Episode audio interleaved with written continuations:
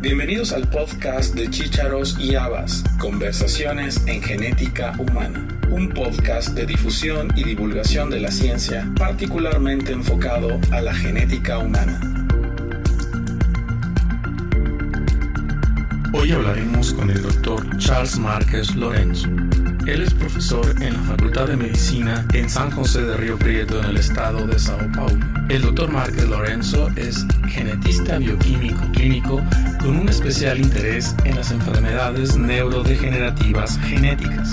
El doctor Lourenço tiene un doctorado en neurogenética y su campo clínico involucra la investigación en enfermedades neurodegenerativas de la infancia y del adulto, particularmente en pacientes con ataxias cerebrales de inicio temprano y enfermedades genéticas de sustancia blanca. El tema que hablaremos hoy con el doctor Lourenço es enfermedades neurometabólicas del adulto. Hola Charles, ¿cómo estás? Todo bien, muchas gracias. Gracias por aceptar esta invitación al podcast y hoy vamos a hablar de un tema muy interesante como son las enfermedades neurometabólicas, pero del adulto. Y bueno, me gustaría que empecemos, ¿qué son las enfermedades neurometabólicas del adulto? Usualmente cuando hablamos de enfermedades eh, neurometabólicas o metabólicas nos referimos a niños, pero dinos cuáles son estas. De hecho, podemos decir que son tres, tres categorías. Hay casos de enfermedades metabólicas de adulto que de hecho empezaron en la infancia eh, y esos pacientes siguen a la edad adulta con la, la, los síntomas de la infancia. Hay otros casos en que el paciente empieza los síntomas alrededor de, de la adolescencia, pero el diagnóstico solo lo hace cuando el paciente está con más de treinta, cuarenta años de edad. Y hay la tercera categoría que creo que es más nuestro foco, foco que son los pacientes que eh, debutan los síntomas con, uh, con la, en la tercera, cuarta década de vida. Son casos, por ejemplo, de pacientes que tienen presentaciones que de, decimos que son late onset, uh-huh. que empiezan con la, uh, la cuarta, a veces quinta o sexta década de vida, de enfermedades que nosotros pensábamos que conocíamos la historia natural completa. Y de hecho estamos aprendiendo que no es tan verdad así, que hay pacientes que, que, que la presentación adulta de la enfermedad es muchísimo diferente de la presentación clásica eh, en la infancia precoz o la infancia tardía. Un, un de los ejemplos más, más interesantes es la deficiencia de biotinidasa. Creo que todos conocen que la deficiencia de biotinidasa en algunos países, como en Brasil, por ejemplo, está en, en el test de tamizaje neonatal. Sí, y creo que en México también, ¿no? Así es. E, e por que isso? Porque é uma enfermidade que, da forma clássica, o ninho, se não é tratado, desarrolla a Eh, eh, perda de visión, sordera, ah, eh, regresión neurológica completa, pero lo que nos estamos descubriendo es que hay pacientes adultos que a, aún tienen una deficiencia enzimática profunda, no debutan con síntomas en los primeros años de vida, solo cuando están con a veces treinta, cuarenta años de edad y ocurre algo, por ejemplo, una, un efecto ambiental, un estrés ambiental, y el paciente, por ejemplo, desarrolla una, una síndrome de desmielinización. Y esos pacientes muchas veces son uh, misdiagnosticados, son eh, diagnosticados incorrectamente, como si uh, eh, eh, tuviesen, por ejemplo, una esclerosis múltiple o una neuromielitis óptica. Eso es bien interesante porque muchas veces esos pacientes tienen un, un cuadro tan severo que eles utilizam, por exemplo, imunoglobulinas ou terapias de imunossupressão que não vão cambiar a, a, a, a evolução do quadro. Só quando começa a utilizar a A, a, a biotina, o paciente melhora. E há casos, por exemplo, de pacientes que, que perdem completamente a visão, como se fosse uma neuromielitis óptica, e quando começa a biotina, o paciente recupera a visão que perdeu. Que interessante.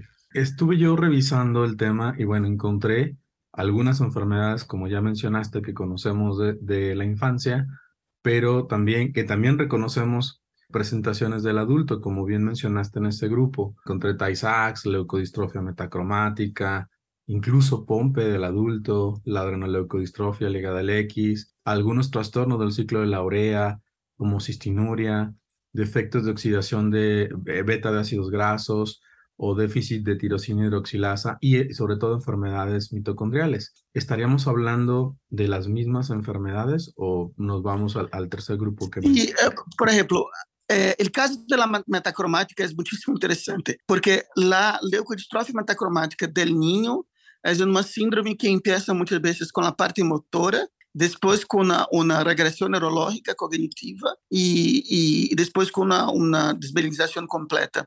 Pero la metacromática del adulto es distinta. El niño adulto empieza con un cuadro demencial, comienza con un cuadro demencial y ni tanto por la parte motora. Muchas veces estos pacientes con leucodistrofia metacromática del adulto están en investigación, en evaluación con los neurologistas en las clínicas de demencia y no en las clínicas, porque muchas veces ellos no tienen uh, el, el comienzo del cuadro, no tienen tantas alteraciones de sustancia blanca cerebral. O sea, ellos son considerados como casos de pacientes porque hay alteraciones psiquiátricas, hay pérdida de memoria, hay alteraciones comportamentales.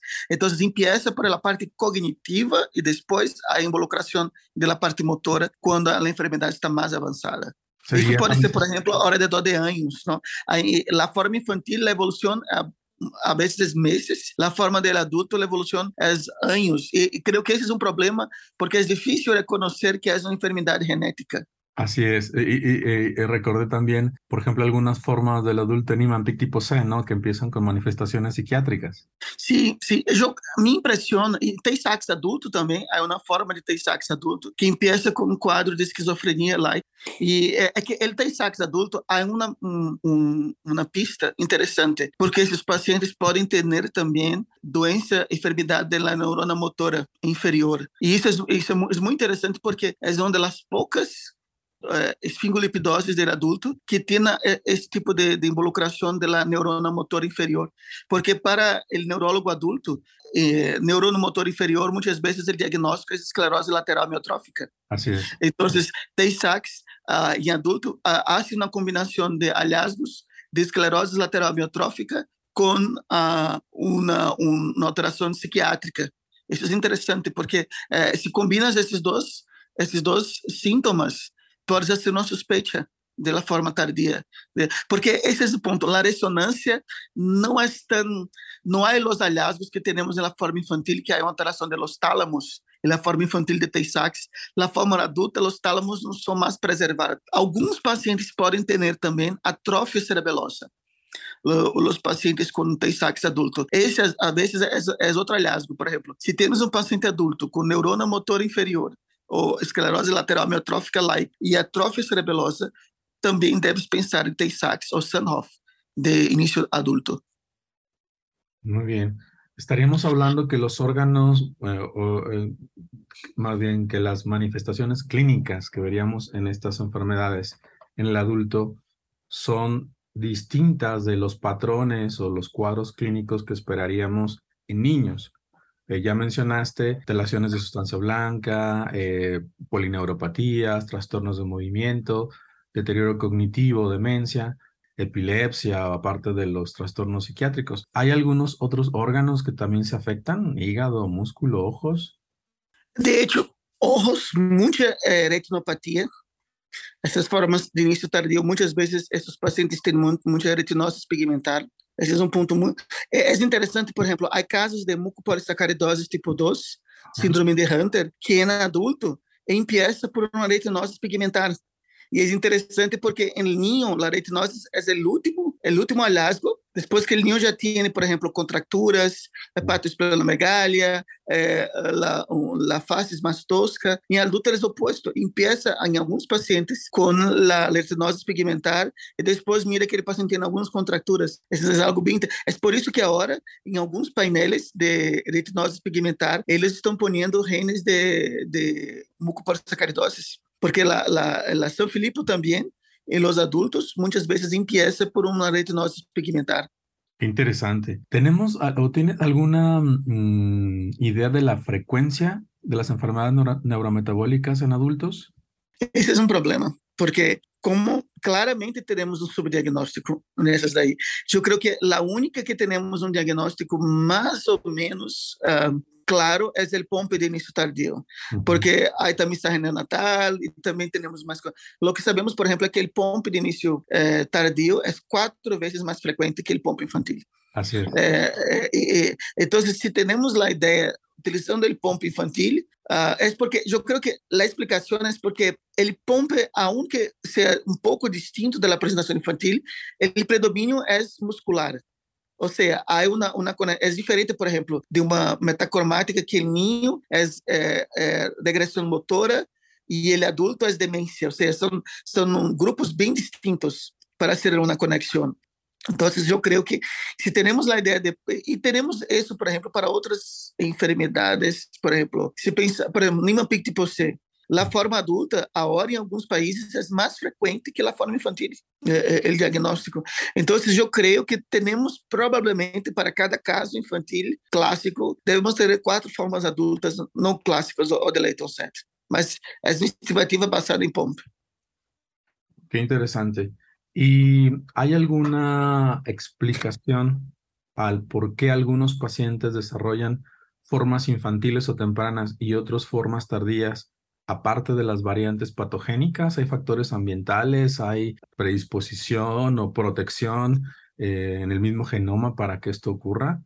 Para algunas de esas, por ejemplo, sabemos que algunas, por ejemplo, la adrenoleucodistrofia. La adrenoleucodistrofia es un buen ejemplo. De hecho, todos los pacientes con adrenoleucodistrofia deberían ser adrenomieloneropáticos, que sería la forma adulta. Entonces, la forma adulta es que, es que de hecho es... la forma, digamos, típica, porque lo, los ratones con adrenoleucodistrofia, los ratones no tienen adrenoleucodistrofia, los ratones tienen adrenomieloneropatía, eles tienen neuropatía axonal con degeneración axonal, y de hecho la impresión es que la forma infantil, la adrenoleucodistrofia infantil, de hecho es un, un desvío de la evolución para adrenomielopatia, porque si vamos a mirar algunas familias, porque es una enfermedad ligada al X, diga, digamos que setenta por ciento de los casos son adrenomielopatia y apenas algunos niños son adrenoleucodistrofia. Y de hecho son niños que, por ejemplo, tuvieron algún tipo de, de, de traumatismo o, o a veces leve. Por ejemplo, eh, eh, si rompieron la, la, la testa, ca, cayeron, por ejemplo, eh, jugando. Y a veces eso es suficiente para hacer una, un rift, ¿no? una, una, una abertura en la barrera hematoencefálica y empiezan un proceso inflamatorio que va a generar la forma infantil de la adrenoleucodistrofia. Eh, si de hecho no hay esos eh, factores ambientales, el paciente va a hacer una adrenomielopatia. Qué interesante, Charles. Pero eso no explica, por ejemplo, eh, ese es un caso bien interesante para la adrenoleucodistrofia. Pero, por ejemplo, en caso del Krabbe, eh, parece que hay más conexión, por ejemplo, con el tipo de mutación. Por ejemplo, si tienes la La, la homocigosis para la elección de, eh, que causa la forma infantil más, más, más severa, va a ser una forma infantil. Pero no explica, por ejemplo, porque la forma adulta, muchas veces, el, eh, la forma adulta de, de Krabbe es bien interesante. No hay alteraciones cognitivas, en la gran parte. La forma adulta es más un cuadro motor que empieza como una paraparesia espástica. Uh-huh. Muy bien. ¿Cuáles herramientas, con, ¿Con cuáles herramientas diagnósticas contamos para hacer estos diagnósticos? De, de hecho, el diagnóstico bioquímico es posible porque esos pacientes aún tienen una actividad residual más alta. Uh-huh. Eh, de hecho, está baja, sigue baja, sigue, sigue a, a, a, abajo de los eh, diez por ciento de la actividad enzimática. Uh-huh. El problema es que, por ejemplo, algunos biomarcadores que para as formas infantis são muito, muito interessantes. Por exemplo, a, a eh, cicosina, que em Krabbe infantil está muito, muito aumentada. Sim. Em Krabbe adulto pode ser normal.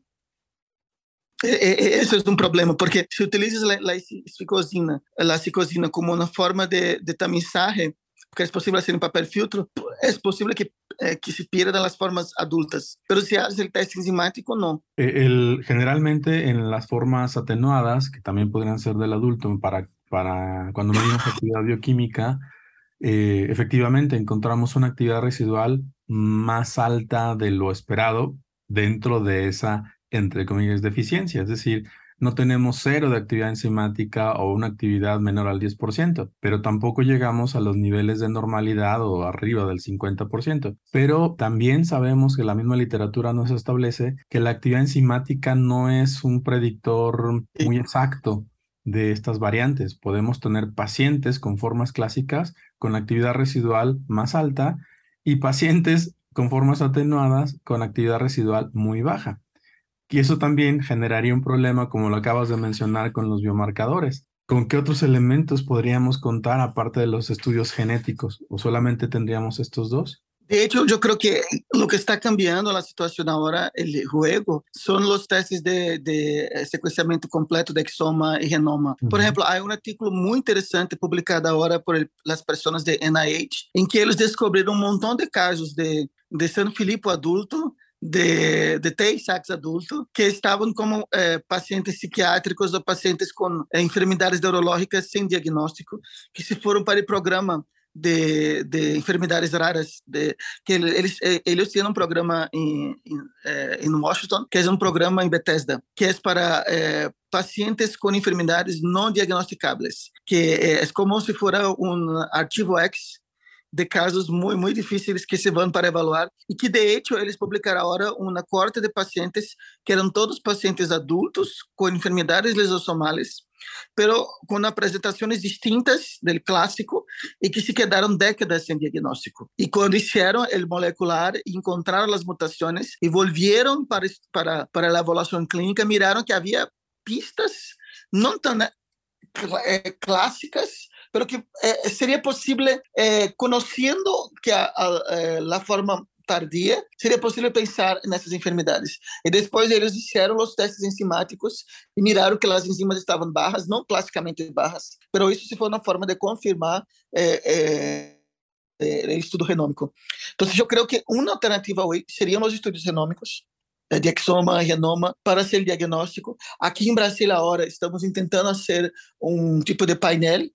Um, bem, estamos começando a fazer isso, um painel uh, com o objetivo de diagnosticar enfermidades metabólicas do adulto, porque descobrimos que essa necessidade, por exemplo, os neurólogos, é que o genetista, ao genetista le gusta pedir um montão de enzimas, não? Genetista, a mim me, me encanta, um montão de enzimas, mas uh, o neurólogo não, o neurólogo desea algo papum, pides y resuelve. Entonces, para el neurólogo es más interesante tener un panel que, si hay una alteración, que se utilice un test enzimático para confirmar, que al, al, al contrario, hacer un montón de enzimáticos para sacar una enfermedad. ¿Acaso sabe lo mismo?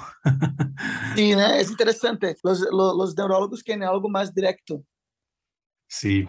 Esto que mencionas en relación a tener primero el conocimiento de la enfermedad en formas infantiles o formas atenuadas, creo que sería básico para que un neurólogo, que considero sería el primer grupo de especialistas que debería estar buscando intencionadamente estas enfermedades en el adulto, debería tener, como también sería el oftalmólogo, el gastroenterólogo en algunos casos, cuando ves hepatomegalia de, de, de origen desconocido en un paciente adulto. Normalmente los neurólogos, bueno, sobre todo neuropediatras, sí participan en, en estas actividades de, de diagnóstico y tratamiento de pacientes con enfermedades metabólicas. Pero hay un grupo, por ejemplo, los, los que ven desórdenes del movimiento, los que ven trastornos del deterioro cognitivo, probablemente no están tan entrenados para, para hacer estos diagnósticos. Y mencionaste que aunque hay fenotipos eh, parecidos, pues generalmente el adulto va a presentar fenotipos inespecíficos o diferentes a lo clásico. Y evidentemente un diagnóstico bioquímico y un análisis, un panel de genes específico para enfermedades metabólicas te podría ayudar. Pero creo que también la, la comunicación con ellos y el aprendizaje y sobre todo abrir un poquito la, la idea de que pueden existir estas enfermedades, que creo que ahí está la clave. Considerar que estas enfermedades, que normalmente no las pensamos en el adulto, ahí están. Exactamente. Eh, es por eso porque, porque la, la idea ahora, presentamos el Congreso de Neurología Adulta por, y utilizamos mucho el, el, eh, la parte de, de desbilinización porque, por ejemplo, esclerosis múltiple es algo que los, los eh, neurólogos tienen mucho en su, en su oficina, en, en sus hospitales, y muchas veces ellos tienen casos que no tienen los, los hallazgos típicos de esclerosis múltiple, pero ellos no saben lo que, poder, lo que podría ser. Entonces, eh, están junto con, con otros pacientes con esclerosis múltiple, simplemente porque ellos no tienen otra opción de, de eh, otras uh, eh, pistas diagnósticas, otras posibilidades de hipótesis diagnósticas. Dentro de los estudios de imagen, resonancias o, o, o tomografías, ¿Cuáles serían las de mayor utilidad para uh, aproximarnos al diagnóstico? Resonancia magnética de encéfalo es el mejor, porque la tomografía para esos casos, eh, solo las síndromes en que nosotros tenemos calcific- calcificación cerebral, pero de hecho, eh, cal- calcificación cerebral es más común en las formas infantiles. Por ejemplo, Krabbe, algunas mitocondriares, Aicardi-Goutières. En las formas adultas no es tan común termos calcificações cerebrais. E o problema do adulto é que quando há calcificação cerebral, eles colocam o epônimo síndrome de Fahr. Que síndrome de Fahr é uma... Há incluso vários genes de síndrome de Fahr, mas, por exemplo, há outras enfermidades metabólicas que causam calcificações cerebrais e não são síndrome de Fahr.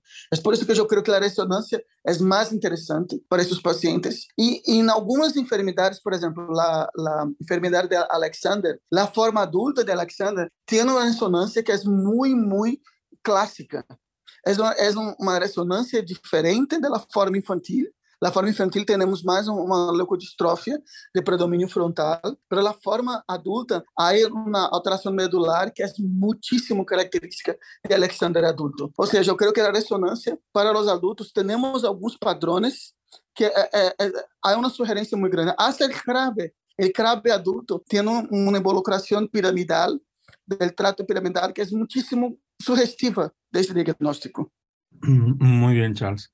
Entonces ya estamos, eh, ¿podríamos o podrías proponernos un algoritmo diagnóstico para estos pacientes? Ya hablamos de diagnóstico bioquímico, ya hablamos de paneles de genes, ya hablamos de estudios de imagen, evidentemente la sospecha clínica. ¿Qué nos faltaría en este algoritmo? ¿O cómo, cómo te gustaría proponernos este algoritmo? Yo creo que eh, el neurólogo adulto, el clínico de adultos, debe tener, por ejemplo, una evaluación bioquímica básica. Por ejemplo, al menos de un paciente adulto tener una, el dosaje de amonia, dosaje de aminoácidos, sí. O al menos una cromatografía de ácidos orgánicos, un perfil de acetilcarantinas, especialmente si el paciente debuta con síntomas musculares, uh, eh, dosaje de carantina libre total esterificada. Porque esse é outro problema que temos. A deficiência primária de carantina, não a secundária.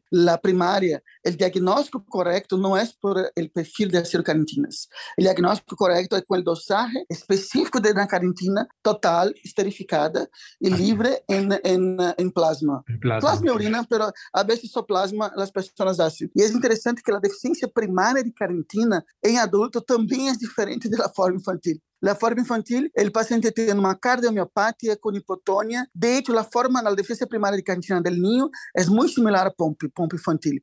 Pero la forma tardía, el paciente tiene mucho más aritmias. Ajá. Y a veces tiene una fadiga. Y, y, por ejemplo, fadiga en adulto, eh, eh, el adulto es un fadigado, ¿no? Todo adulto es un fadigado.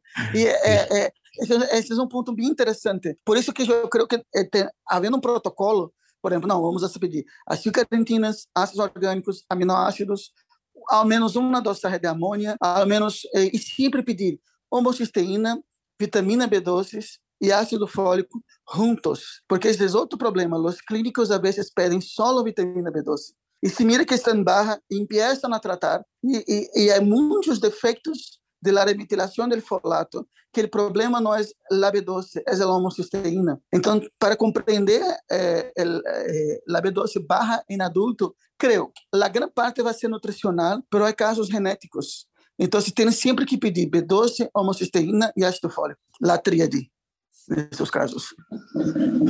O sea, esta evaluación bioquímica básica que decimos, eh, porque, podemos, porque de ese punto podemos ya, ya sacar algunos diagnósticos. Y por, y por supuesto, el dosaje de lactato, C K, es importante también. Claro. Cuando, cuando hablamos de, de neurometabólicas en niños, también hemos insistido en algunos casos en grupos de riesgo. Aquí también hay grupos de riesgo. Ya mencionaste algunos. ¿Cuáles serían nuestro... En, en, ¿Cuál sería este, reco- este recordatorio de estos grupos de riesgo para encontrar estas enfermedades en el adulto? Yo creo que el, el número uno son los grupos con disturbios de movimiento, porque disturbios de movimiento son, es, es una presentación muy común de las formas de, de inicio adulto.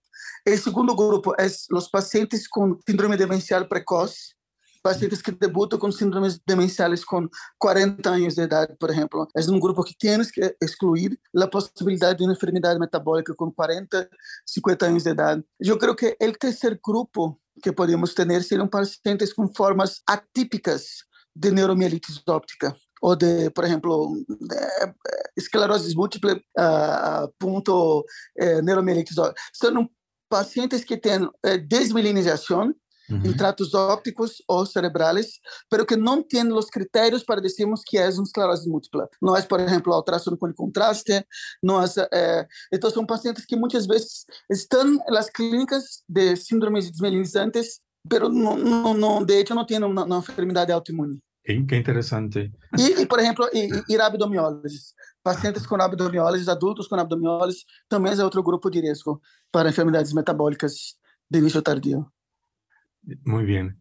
Todo esto que, que nos mencionas también nos obligaría, cuando pedimos un, un panel para enfermedades ne- neurometabólicas o neurológicas, revisar cuáles son los genes y enfermedades que están incluidos para no dejarlos fuera. Tú mencionaste que están Bus- eh, eh, diseñando un nuevo panel o este, modificándolos, y eso es importante porque normalmente eh, dices, tengo un paciente con trastorno de movimiento, voy a buscar un panel para trastorno de movimiento y nada más lo pido, pero no reviso, y creo que sería importante eh, considerar que est- al menos estas eh, enfermedades con, eh, más frecuentes estén incluidas, o incluso solicitar que se incluyan, porque si no nos, vamos a, nos van a entregar un resultado negativo, vamos a descartar una patología y en realidad ahí va a estar.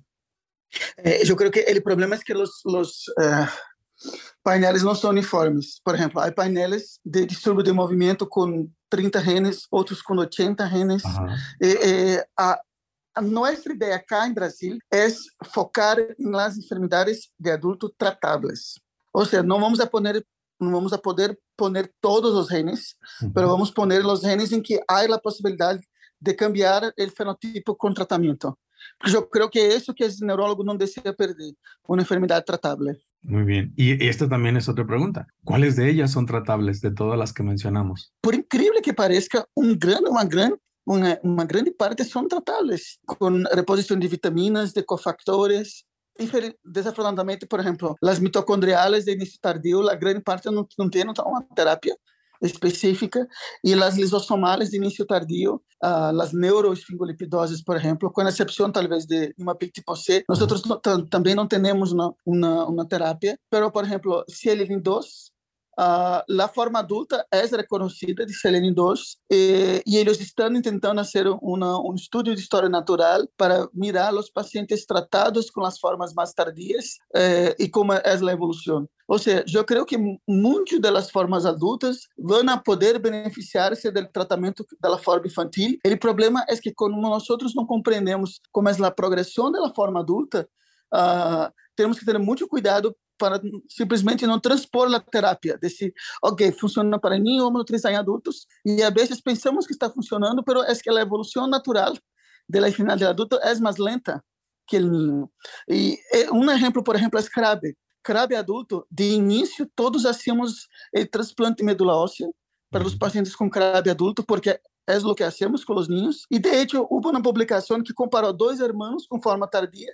Um se transplantou, outro não se transplantou. E como o fenotipo eh, se apresentou só anos depois, pensaram, oh, ok, mirem como o transplante funciona. Mas quando começou em um irmão, começou também em outro, e o outro não se foi transplantado. E começaram ao mesmo tempo, ele transplantado e ele não transplantado. Ou seja, e nesse caso, o transplante não cambiou o começo da enfermidade do adulto. Mas só descobrimos porque o diagnóstico de outro irmão foi feito na idade da luta, quando debutou com sintomas.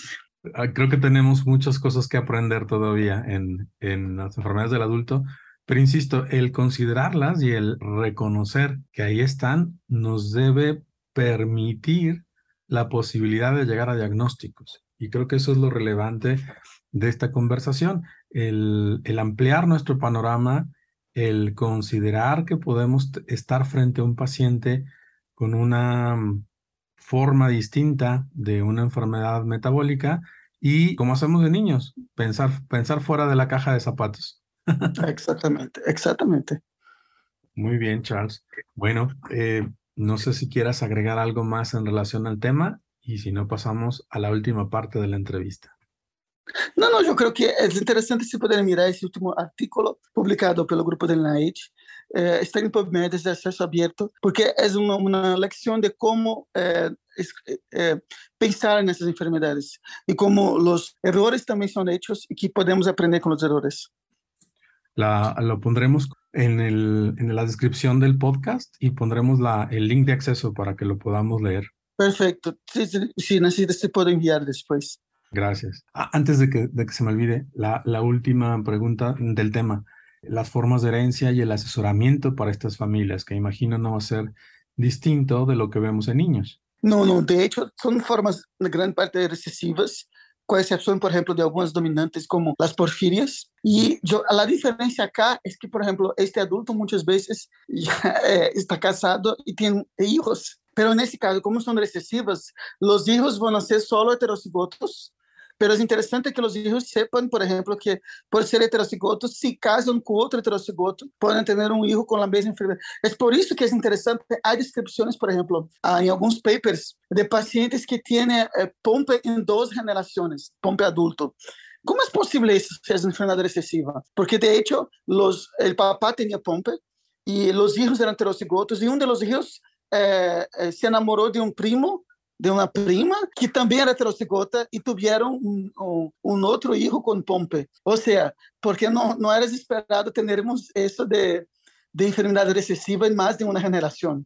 Claro, e isso é importante também considerá-lo. Sim, sí, porque eles estavam pensando que, incluso, era um fenômeno de antecipação de gerações, mas não era, porque o papá era, tinha duas mutações uh-huh. e, e os filhos eram heterocigotos e um dos filhos casou com uma pessoa que também era heterocigota. Há casos de Niemann-Pick tipo C de adulto assim, um caso bem interessante, que o papá tinha uma forma tardia também e, e seu neto teve uma forma infantil precoce.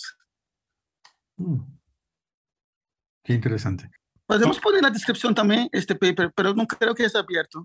Sin problema, no, no, no te preocupes. Bueno, vamos a hablar ahora un poquito de tus actividades. Sabemos que eres un neurogenetista muy famoso, tanto en Brasil como en México, y nos gustaría que nos platiques cuáles son tus actividades académicas en, en Brasil. ¿Qué es lo que haces? Ahora yo estoy como profesor en la, en la Facultad de Medicina de San José do Rio Preto y recientemente nosotros nos convertimos en un centro de diagnóstico de enfermedades raras Eh, ligado al, al Ministerio de la Salud. Somos el, el, el decimocuarto centro de, de referencia nacional para enfermedades raras y, y también en ese momento yo estoy desarrollando un trabajo de educación médica continuada con uh, algunos grupos de, de medicina diagnóstica en Brasil con la idea de promover eh, eh, la concientización de enfermedades neurometabólicas en niños y adultos. Porque nosotros percebimos que es un, el problema es que nuestro centro es público, o sea, no, no es privado, y gran parte de la población que va a nosotros es una población que no tiene, por ejemplo, un seguro de salud, son personas más simples, y, y los médicos que trabajan en el sistema privado, ellos no tienen acceso a ese tipo de conocimiento, porque de hecho, en tesis, ellos no refieren pacientes para el sistema público, porque los pacientes de hecho, de, de, de hecho ellos tenían el, el eh, acceso al el mejor del sistema privado. Pero para enfermedades raras, a veces el privado no es el mejor, porque no hay tantas personas con conocimiento de este tipo de enfermedad. Por eso que decidimos empezar también un trabajo con laboratorios uh, eh, de diagnóstico para promover esto de enfermedades raras. Um desses laboratórios é um laboratório que está que há anos há o teste expandido de, de, de mensagem neonatal expandido com espectrometria de massas para o Brasil.